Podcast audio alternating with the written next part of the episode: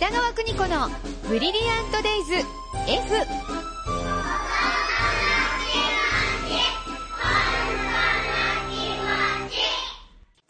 この時間は保育心理士で保育カウンセラー、現在学校法人三高学園札幌子ども専門学校の教員を務める高橋弘樹先生とともに子育ての考え方やコミュニケーション、そして子育てのヒントをお伝えしています。スタジオには高橋先生です。よろしくお願いいたします。よろしくお願いします。もう5月も末なんですね。わ早い早いついこの間ゴールデンウィークだったのにねそうで。すね。バイバイってやってたのに。私まだ気持ちはゴールデンウィークです。はい。切り替えてくださあい。すいません。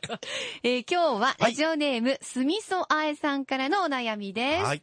息子、かっこ3歳が、公園が大好きで、寝る間も食べる間も惜しんで、走り回り遊び回り一向に帰ろうとしません。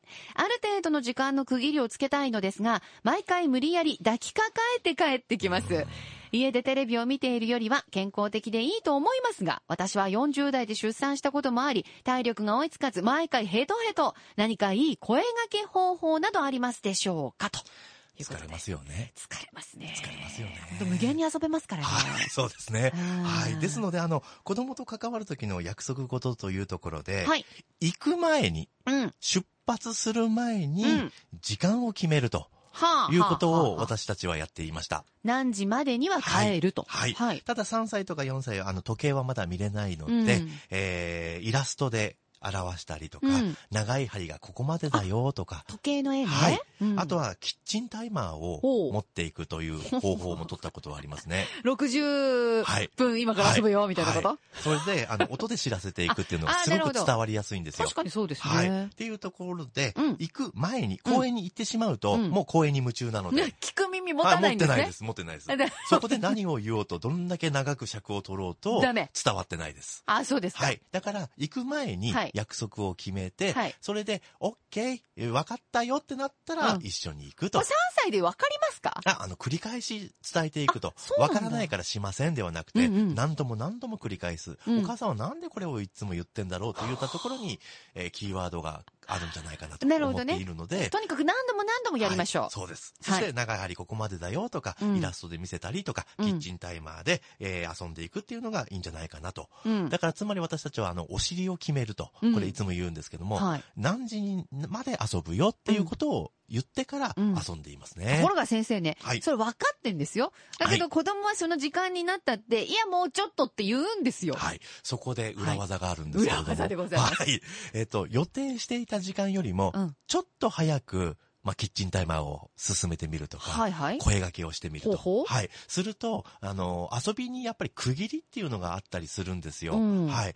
今夢中でこう、えーゾーンに入って遊んでるのに、うんうん。今止める、あの、なったから早く帰るよ、ではなくて。それ気持ち追いつかないもんね。そうですね。だから余韻っていうのを作っていきましょうと。うんだから、10分前にちょっと声かけたり、10分前にちょっとキッチンタイマーが鳴るようにして、えー、ちょうどいいところで、じゃあ、あと何回それやったら帰ろうね、とかっていう余韻を伝えていくと、お母さん、あ、待ってくれたっていう気持ちをうん味わっていけるというのがいいんじゃないかなるなと思いますね。ほどね。エンディングをお母さん作ってってあげてください。そうなんですよ。もうそのエンディングに向けて、はいえーその10分間、残された10分間を上手にこう、締めていくわけですねそう。ですね。はあなのに、終わりの時間がないともう無限で遊んじゃうので、うんもう公園行くだけでも億劫になっちゃうんですよね。はい周りの親が。はいだから、えっ、と、最後の時間、ここまでは遊ぶよっていう、うんちょっと、えー余裕を持たせて切り上げていくっていうのを繰り返すと。うんえ。それがいいんじゃないかなって思いますね。ねえしかもお母さん、あ、10分待ってくれたって、本当はきっちり、